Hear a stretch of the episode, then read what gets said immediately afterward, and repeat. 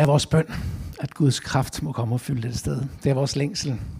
Og det er også noget af det, som vi kommer til at skulle øh, handle lidt om øh, ved gudstjenesten her i dag, fordi vi er i gang med vores temaserie, som vi har valgt at kalde evangeliet.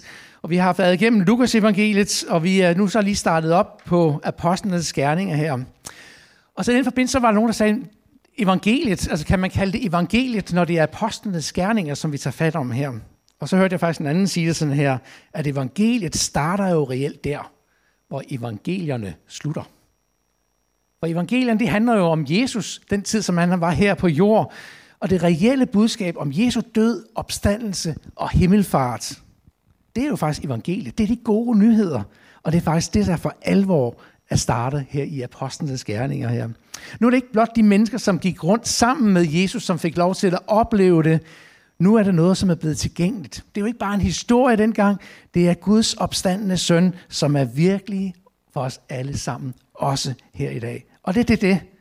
Det er det, som apostlenes gerninger handler om. Det er det udlevede evangelium.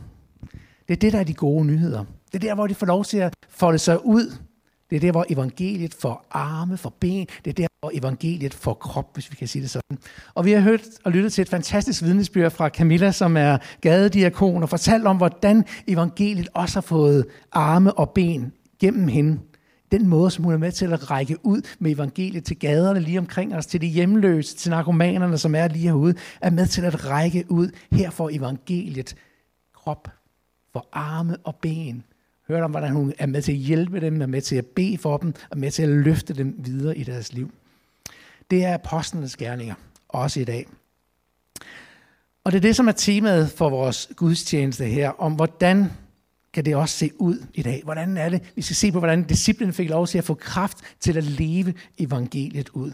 Og måske er det faktisk lidt forkert at kalde den her bog i Bibelen for apostlenes gerninger.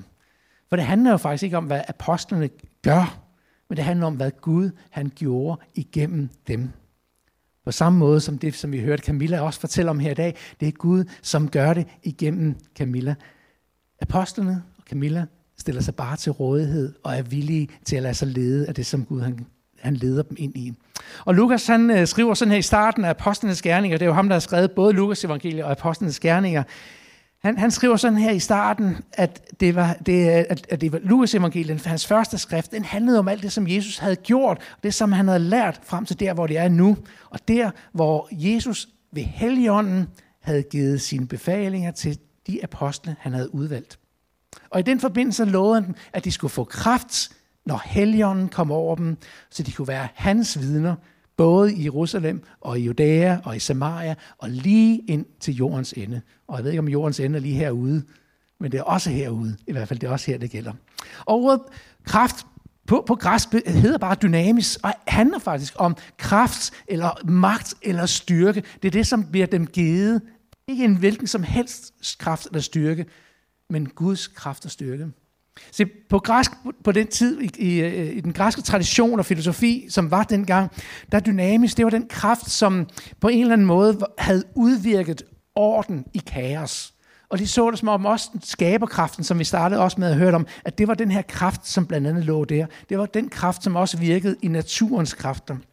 Men for jøderne, op igennem det gamle testamente og i det nye testamente, der bliver den her kraft personificeret ved Gud det er Gud, som er den kraft, som også kommer at virke. Det er ham, der udvirker den kraft. Det er ham, der står bag alle disse kræfter, som, som er og som virker. Kraften ved Helligånden, det er ikke sådan en abstrakt størrelse, men det er Gud selv. En reel kraft, som kommer fra Gud, og som er Gud selv. Det er den kraft, som bliver givet ved Helligånden, både til disciplene, som vi læser om, men faktisk også gælder for en hver kristen, også os i dag. Vi kan få del i den kraft, som bliver givet. Og det er så vildt, for det er faktisk den samme styrke og kraft, som vi kan læse om, som virkede dengang, da Jesus stod op i dag. Tales der om, at det er den samme kraft, som også er virksom i dag. Og Jesus, han, han strammer den faktisk. Han går ret et skridt videre, så siger han sådan her, at sandelig, sandelig siger jeg jer, den der tror på mig, han skal også gøre de gerninger, jeg gør. Jeg større, gør større gerninger end dem, for jeg går til faderen. Og hvad I end beder om i mit navn, det vil jeg gøre, for at faderen må blive herliggjort i sønnen. Beder I om noget i mit navn, så vil jeg gøre det. Wow, Det er ikke mig, der siger det her. Det er Jesus, der siger det her. Det er den samme kraft, som virker i dag, og vi skal få lov til at se endnu større ting, end det, som Jesus gjorde. Er det ikke vildt? Så jo, vi kalder det apostlenes gerninger, men det er Gud, som gør de her ting igennem os. Det handler ikke om os, det handler ikke om vores gerninger. Men det skete ved apostlenes hænder, det sker ved Camillas hænder, ved den tjeneste, som hun har, og den tjeneste, som, som disciplen har, og det kan ske igennem dig og mig. Gud, han ønsker at gøre det, fordi den kraft, som vi læser om, også er virksom i dag. Når vi så læser videre i de første kapitler i Apostlenes Gerne, skal vi læse om, hvordan Jesus han bliver rykket til himmels, og derefter om, hvordan Helligånden også kommer. Og først kommer Helligånden og falder over de udvalgte apostle, omkring hans disciple, og alle dem, som var samlet, står der faktisk om. Men efterfølgende, så læser vi også om, hvordan Peter han refererer til det gamle testamente om Helligånden, som skulle komme, og hvor der står, at det ikke bare er til nogle enkelte få, men det er over alle mennesker, at ånden skulle komme. Over deres sønner og døtre, de unge og gamle, trælle og trælkvælder. Og så står der, om de skal profetere, de skal se syner, de skal have drømme, og der vil ske tegn og under ved dem. Det er det Jesu ord, alt det her. Efter Peter han har forklaret det her på pinsedag, så ser vi om, hvordan der faktisk var op mod 3.000 mennesker, så kom til tro og lå sig døbe og sagde, det her vil vi også have fat i.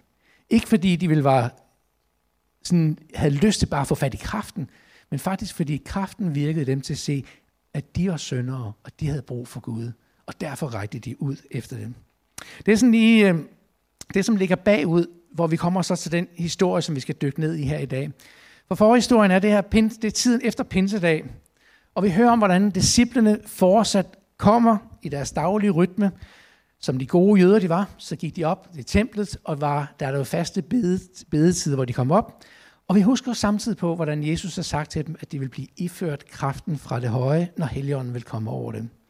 Og så læser vi så i beretningen i det tredje kapitel i Apostlenes Gerning her, om hvordan i den 9. time, det vil sige klokken 15 om eftermiddagen, det var et af de tidspunkter, hvor de plejede, jøderne plejede at gå op i templet og bede. Og der gik de også op, Peter og Johannes og sikkert også flere af de andre disciple, kom op til tempelporten, den der kaldes den skønne. Og her kom jøderne op for at skulle bede. Og der var sikkert været fyldt af mennesker omkring dem, fordi der var det tidspunkt, de plejede at mødes på. Og der ved porten, der plejede der gerne at sidde en mand, som havde været lam fra sin barndom af. Og han plejede at sidde og tikke. Han har sikkert været hjemme på frokost, for på det her tidspunkt, så læser vi om, hvordan de kom bærende med denne mand og satte ham op ved porten, for han kunne bede om en almisse. Det var lige samme tidspunkt, at Johannes og Peter også kom derop. Og der sad han og tikkede efter en almisse, noget som han kunne få lov til at leve af. Og så står der så, at Peter og Johannes, de så begge fast på ham, og så siger Peter, sølv og guld har jeg ikke, men jeg giver dig, hvad jeg har. I Jesu Kristi, Nazareans navn, stå op og gå. Og så står der, Peter han greb fat i manden, og han rejste ham op, og straks blev han helbredt. Og han sprang omkring og begyndte at prise Gud. Det har været en ganske almindelig dag. De har garanteret set manden sidde og tikke ude foran og bede om en almisse gange før. Men nu vidste de, de havde fået noget andet givet, som ikke bare var en almisse. Sølv og guld var det ikke, men de havde noget, som var så langt større, og som var så langt bedre. De har fået noget betroet. Et nyt liv i Kristus Jesus. Og ikke så mærkeligt, så skaber det, som Peter og Johannes her gjorde, på styr. For alle vidste jo, hvem den her mand var. De havde set ham sidde ude foran tempelporten dag efter dag, og pludselig gik han jo rundt. Og de undrede sig over det. Han gik ikke bare rundt, der står faktisk, han sprang rundt og priste Gud, og han fulgte efter Peter og Johannes. Og Peter og Johannes er nok gået ind igennem porten, en skønne port, ind til Salomons søjlegang, som var lige omme bagved. En smuk søjlegang, hvor disciplen ofte havde mødtes, og også sammen med Jesus. Smukt dekoreret med, med der sådan et, øh, et stort træ, træloft henover, og der der mødtes de så ofte. Og her var de gået ind. Og det er med baggrundstæppe og med, med den her forudgående begivenhed, at vi finder den her Peters tale, som vi lige skal se på nu her i kapitel 3 fra vers 12 af. Og talen tager sit afsæt i den helbredelse med den mand, som lige var sket her. Og så prøver vi at læse sammen i Apostlenes Gerning. Da Peter så det, altså så, at alle folkene var begyndt at samle sig sammen. Da Peter så det, sagde han til folket, Israelitter, hvorfor undrer jeg over dette og stiger på os, som om vi ved egen kraft eller fromhed havde bevirket, at den mand kan gå? Abrahams Gud, og Isaks Gud, og Jakobs Gud, hvor fædres Gud, har herliggjort sin tjener Jesus, som I forrådte og fornægtede over, Pilat, over for Pilatus, skønt han havde besluttet at løslade ham. Men I fornægtede den hellige og retfærdige og krævede at få en morder benået. Livets fyrste dræbte I. Men Gud oprejste ham ved de døde. Og det er vi vidner om. Ved troen på Jesu navn har hans navn bragt denne mand, som I ser og kender, til kræfter.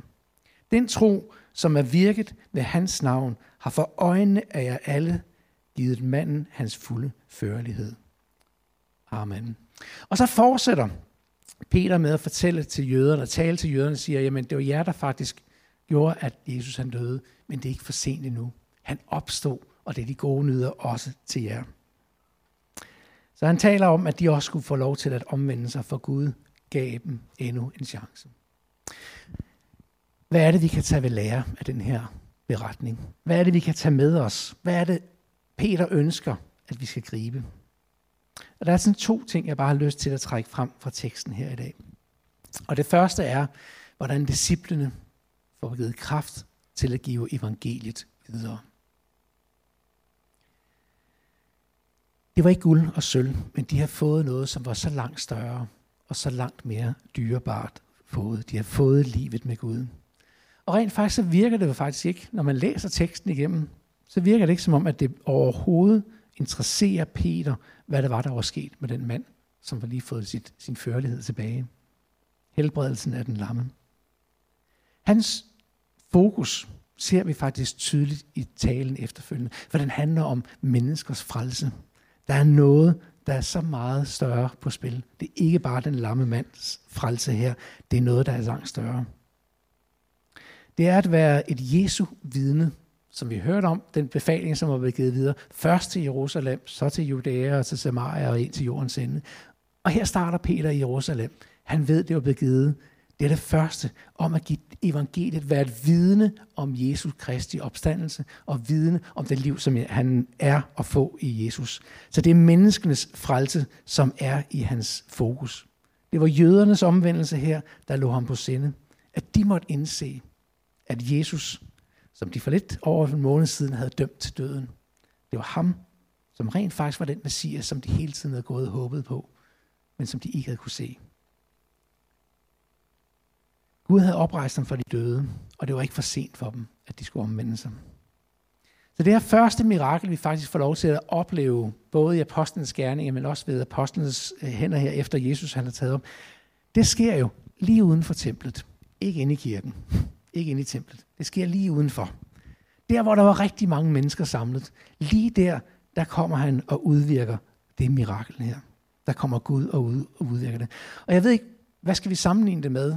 Måske vil der være flakhaven eller nede på gågaden en lørdag formiddag, fyldt med mennesker. Lige der, der kommer Gud og virker med sin kraft. Hvorfor? Fordi formålet var faktisk ikke helbredelsen. Formålet var menneskenes frelse. Det er det, som ligger Gud på sinde. Det er det, som også lå Peter og Johannes og de andre på sinde her. Formålet med Guds kraft, givet til disciplene, også givet til dig og mig. Det er ikke for, at vi skal bevise Guds eller Jesu guddommelighed. Og det er heller ikke for, at vi som kristne skal rundt og tro, at vi har bare fat i det rigtige. Nej, det er fordi Gud han ønsker at lede mennesker til sig selv For de må få lov til at opleve livet sammen med ham. Og vi kommer så nemt til at fokusere på miraklet. Men der er noget langt, langt større, der er på spil. Det handler ikke om den enkelte person. Det handler ikke om den lamme beretningen. Men Gud han udvirker det igennem disciplene og igennem os, for at vi kan være hans vidner om, at han er den opstandende Kristus. Vidner om evangeliet, de gode nyheder, som er kommet til os. At Guds rige er kommet os nært, som vi hørte om også i Camillas beretning her lidt tidligere. Vi skal få lov til at opleve det, som engang skal ske fuldt ud, kan vi sporadisk få lov til at opleve nu. For at give os en længsel, for at forstå, at jamen, der er et evigt liv til os. Det forklarer måske også, hvorfor at det ikke altid vi oplever, at mennesker bliver helbredt, når vi beder for dem. Fordi Gud han har bare et langt større perspektiv. Han er ikke bare sådan en eller anden helbredelsesautomat, hvor vi kan lægge vores bønnemønter ned i, og så trækker vi i håndtaget eller folder hænderne, og så regner vi på, at nu kommer der en jackpot. Det er ikke det, der ligger på Gud på sinde. Han har et langt større fokus, nemlig menneskens frelse. Din og min frelse, men også vores bys frelse. Dem, der sidder ude på parkeringspladsen, deres frelse også. Dem, som vi møder på vores vej, deres frelse også. Der er et evighedsperspektiv over det. Og nu kan det godt være, at du sidder og måske bliver lidt skuffet. Men ved I hvad? Det er faktisk rigtig fedt, at det er sådan her. For det handler ikke om, at vi som kristne skal løbe rundt og være små superhelte. Nu har det lige været fast lavn, ikke? Superkraft var der mange, der var sådan nogen, der havde et eller andet. Nogle gange tror vi som kristne, vi skal løbe rundt og have sådan superkræfter. Det er ikke det, vi skal. Vi skal pege på evangeliet. De gode nyheder. Menneskenes frelse. Og når vi så oplever, at Gud han leder os, eller tilskynder os, eller måske bare lige får en tanke om, at måske skal jeg lige sige noget. Be for min kollega, be for en i min familie, en i min opgang, min klassekammerat. Ja, så skal vi tage mod til og faktisk også gøre det. Og spørge, om vi må bede for personen. Det kan også være en tilfældig, vi møder på vores vej. Prøv lige at mærke efter, hvor mange jeg har ikke nogen gange fået sådan en tilskyndelse, og lige tænkt, Ej, måske skulle jeg lige bede for ham eller hende. Eller måske skulle jeg lige sige noget eller gøre noget her. Jeg tror, vi alle sammen har oplevet det. Men målet er ikke helbredelsen, men det er derimod, at mennesker skal få lov til at lære Gud at kende. Og nogle gange så er det måske ikke engang en, en, en en helbredelse, det handler om. Jeg har været med til at bede for folk, som er blevet helbredt. Men jeg har også nogle gange bare fået en tilskyndelse om, at Gud så den enkelte person, og jeg måske kunne fortælle en, en situation, som den person var i. Ikke fordi det på nogen måde gav en eller anden forløsning, men personen oplevede pludselig, hold op, Gud han ser, han ved det her. Han drager omsorg for mig. Og derved kunne hvile trygt i, jamen, jeg er i Guds hænder. For der er en, som er større, som har hånd omkring det hele. Det kan se forskelligt ud, men kraften, der virker bag, er den samme. Men hvad gør vi typisk, når vi får lov til at, når vi får de der inspirationer? Jeg ved ikke med jer, men jeg har sådan tænkt, ah, er det nu også rigtigt? Er, er det bare noget, jeg lige tænker? Eller, ej Gud, kan du ikke sende en anden? Eller den her klassiske, jamen hvis det virker dig, så må du også lige sørge for, at jeg møder personen en gang til. Eller sådan. Så kommer vi med alle vores undskyldninger, fordi det udfordrer os i vores malighed. Og jeg er sikker på, at da Camilla startede med at gå på gaden, så var det faktisk også lidt grænseoverskridende, og skulle lige kaste sig ud i det her. Tør vi gøre det? Tør vi tage de her skridt? Men hvad med at prøve at kaste os ud i det næste gang, vi oplever det i vores hverdag? Når vi får en tilskyndelse til at gå på det. Guld og sølv har vi måske ikke, men vi er blevet lovet Guds kraft. Ved at det er så meget større, for at vi kan være hans vidner. Så når vi i temaserien her sætter fokus på evangeliet, så lad os, ligesom i apostlenes gerninger, begynde at leve det ud. Lad evangeliet få arme og ben. Lad det få krop. Lad os tage evangeliet, det som vi siger, vi tror på, lad os tage det fat i det og sige, det ønsker vi også at praktisere. Og ja, det kræver nogle gange mod. Men Gud har lovet, at han vil være med os, når vi gør det. Mit andet pointe, som jeg bare lige vil trække frem kort her, det er lidt i forlængelse af det her, men det er, at det handler om Jesus. Ikke mærkeligt, så stamlede folket sig rundt omkring Peter og Johannes, for det var jo dem, der havde gjort, at manden ikke længere var lam. Sådan så det i hvert fald ud. Men Peter han tager faktisk fat lige præcis i den oplevelse som det allerførste og adresserer det som det første i sin tale. og siger, det handler jo ikke om os. Det handler ikke om min egen kraft, eller vores kraft, eller vores fromhed, som de skulle besidde. Det handler om Jesus, om troen på ham. Vi kan måske også nogle gange tro, ligesom folk gjorde dengang, at miraklerne og tingene sker, fordi der er en særlig person, eller en særlig kraft, eller tjeneste over en person. Men Peter gør det her fuldstændig klokkeklart, når han taler til dem. Hvorfor undrer I jer over dette? Og stiger på os, som det med vores egen kraft eller fromhed havde bevirket, at denne mand kan gå. Det handler ikke om mig, siger Peter. Hvorfor? Lad være med at kigge på os. Lad være med at kigge på mig, ham og Johannes. Det er ikke os. Vi har ikke kunne gøre noget som helst. Hverken med vores kraft eller vores fromhed. Og han peger på det aspekt faktisk også, som jeg synes er lidt interessant med fromheden. Det er måske et lidt dårligt måde at oversætte det på, for ordet handler også om Guds frygt det betyder også Guds frygt. Og det handlede ikke om, at de levede på en særlig Guds frygtig måde. Men, de peger, men Peter han peger på, at det er på grund af den Gud, som også jøderne troede på. Altså Abraham, og Isak og Jakobs Gud. At det er på grund af troen på ham. På grund af Jesus. Det er den kraft. Det er hans kraft, der har udvirket miraklet også her. Han laver så koblingen netop over til Jesus. Han tager afsat, taler ind til jøderne, taler omkring deres Gud, vi er en fælles Gud, og så peger han på, at det er Jesus. Og så siger han sådan her, ved troen på Jesu navn, har hans navn bragt denne mand, som I ser og kender, til kræfter. Den tro, som er virket ved Jesu navn, har for øjnene for jer givet manden hans fulde førlighed. Hvad er det, Peter han siger? Jo, troen spiller en rolle, men det er Jesus, der er nøgleordet gang på gang i sætningen her, i det som han siger. Det er troen på hans navn, der aktiverer lægedommen. Det er ikke troen på dem selv. Det er ikke troen, der gør en forskel. Men det er hans navn, altså Jesu navn, der bringer lægedommen. Det er ikke vores tro, der gør forskellen. Det er alene navnet Jesus, der bringer det. Og det kan hverken vores kraft, eller vores fromhed, eller vores gudsfrygt gøre en forskel. Det er alene navnet Jesus. Det er evangeliet. Det er de gode nyheder. Men det kræver, at vi vælger at tro så meget, at vi tager et skridt i, jeg vil gerne give det her videre. Og det er der troen på en eller anden måde kommer i spil. Troen er udvirket, står der faktisk.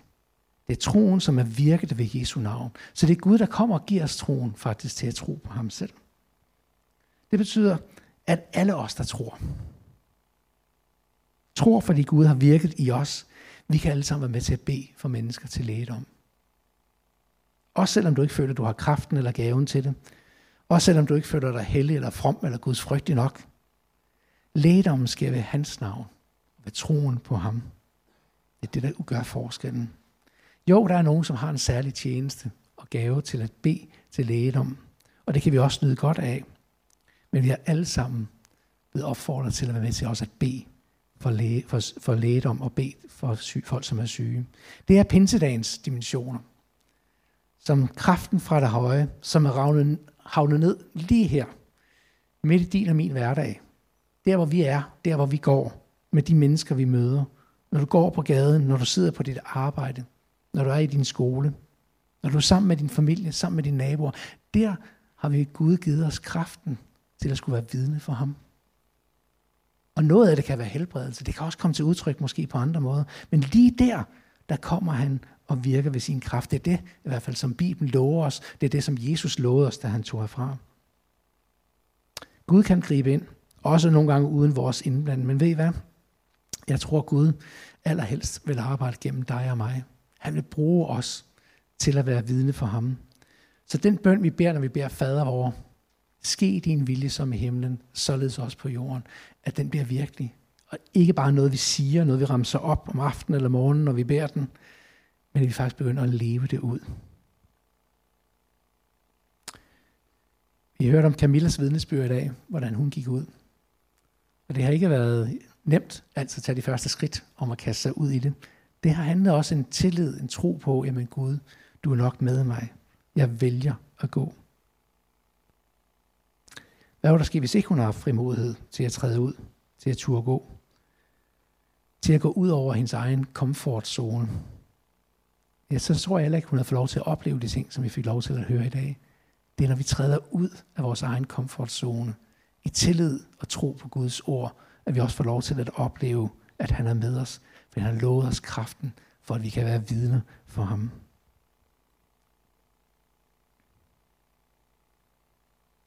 Kan det, at vi måske ikke altid ser så meget omkring os, hænge lidt sammen med vores egen mangel på frimodighed?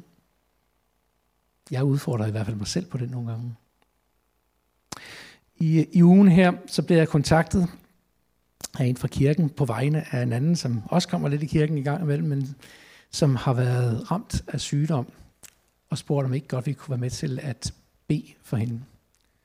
Og jeg tænker, en dag, hvor vi står og taler om tro om lægedom, så ved jeg ikke, om ikke det vil være meget nærliggende, at vi faktisk også praktiserer det. At vi også beder for hende. Hun sidder hernede i salen i dag, men vi har aftalt, at vi bare beder heroppe fra. Det er Hanne. Hanne, hun øh, tilbage i 89, det er mange år siden, 35 år siden, der fik hun konstateret kræft øh, som 39-årig, og fik at vide, at kræften ville komme til at slå hende ihjel, at det ville gå maks tre år. Hun kunne maks blive 42 år. Der blev bedt for Hanne, hun fik lov til at opleve lægedom. Vi snakker 89 til 82, det er 35 år siden. Og han har fået lov til at arbejde og leve sit liv efterfølgende. Hun havde tilbagefald i 2006, hvor hun blev ramt af kræft igen, og fik lov til igen at opleve, at Gud på en eller anden måde greb ind, og hun kom over sit kræftstadie. Nu er hun blevet diagnostiseret igen med kræft. Denne gang også, øh, som faktisk tidligere sagde hun også, at tak, der er ikke mere, der kunne gøres. Det fik hun også at vide i 89. For der er ikke mere, de kan gøre. Det palliative team har givet lidt op og siger, at vi kan kun bare servicere hende. Øh, det der spredt sig også til hendes hjerne nu her. Og Hanne, hun, øh, hun håber på, men ikke bare håber. Hun tror også på, at Gud kan gøre et mirakel igen. Det handler ikke om os, men det handler om Gud. Og jeg har lyst til, at vi sammen som menighed nu også bare skal bede en bøn for Hanne. Bede en bøn om, at Gud må gribe ind i hendes situation igen. At hun må få lov til at opleve, som hun har gjort det før, at Gud kommer med lægedom til hende. Det er ikke vores hænder. Men vi skal være med til at vidne om Jesus Kristus, vi vidne om, hvilken stor Gud vi har. Og der kan vi også med frimodighed sige, med Gud, vi lægger Hannes liv i dine hænder, og vi beder om din indgriben nu her. Så vi skal bede sammen for Hannes og menighed. Jeg skal nok lede os i det. Men jeg har lyst til også bare at udfordre dig, som måske sidder med en sygdom, sidder med noget i dit, i dit liv. Læg dine hænder, luk øjnene, og så læg dine hænder måske på det sted, som det er. Og så vil bede en bøn om, at Gud må komme med sin lægedom og møde os alle sammen her og nu. Vi er med til det? Vi beder for han, og vi beder for os alle sammen. Så himmelske far, jeg ønsker at takke dig for troen, som du udvirker i vores liv. Troen på dig, at du Jesus Kristus, er Guds søn, den opstandende, som har taget sæde ved din faders højre side, og som virker og lever i dag. Gud, du har sagt til os og befalet os, at vi kan være med til at bede os for syge, lægge hænder på de syge, og de skal blive raske. Ikke for helbredelsens skyld, men for dit navns æres skyld, og som et vidne på det liv, som vi skal få lov til at leve engang fuldt ud sammen med dig. Og Gud ønsker at bede dig på en særlig måde for Hanne nu. Du ser, hvordan hun er ramt af kraft, og hvordan lægerne igen har sagt, at der ikke mere er at gøre. Gud, vi ved, at du kan udvirke mirakler, og du har gjort det før. Derfor beder jeg dig for Hanne lige nu. Må du møde hende. Må du sende din lægende kraft ned igennem hende, og lade hende få lov til at opleve, at det er dig, der bringer lægedom. At det er dig, der lægger dine hænder på hende. At hun må blive rask. Og Gud, jeg beder for en hver anden, som også sidder med hænderne på et sted, hvor der er ramt af en sygdom i deres liv. Gud, må du også virke med din kraft der. For dit navns æres skyld. For at være med til at herliggøre dig, og som vidne for dit rige her. Så Gud, send din lægedom. Det beder vi dig om i dit eget navn. Amen.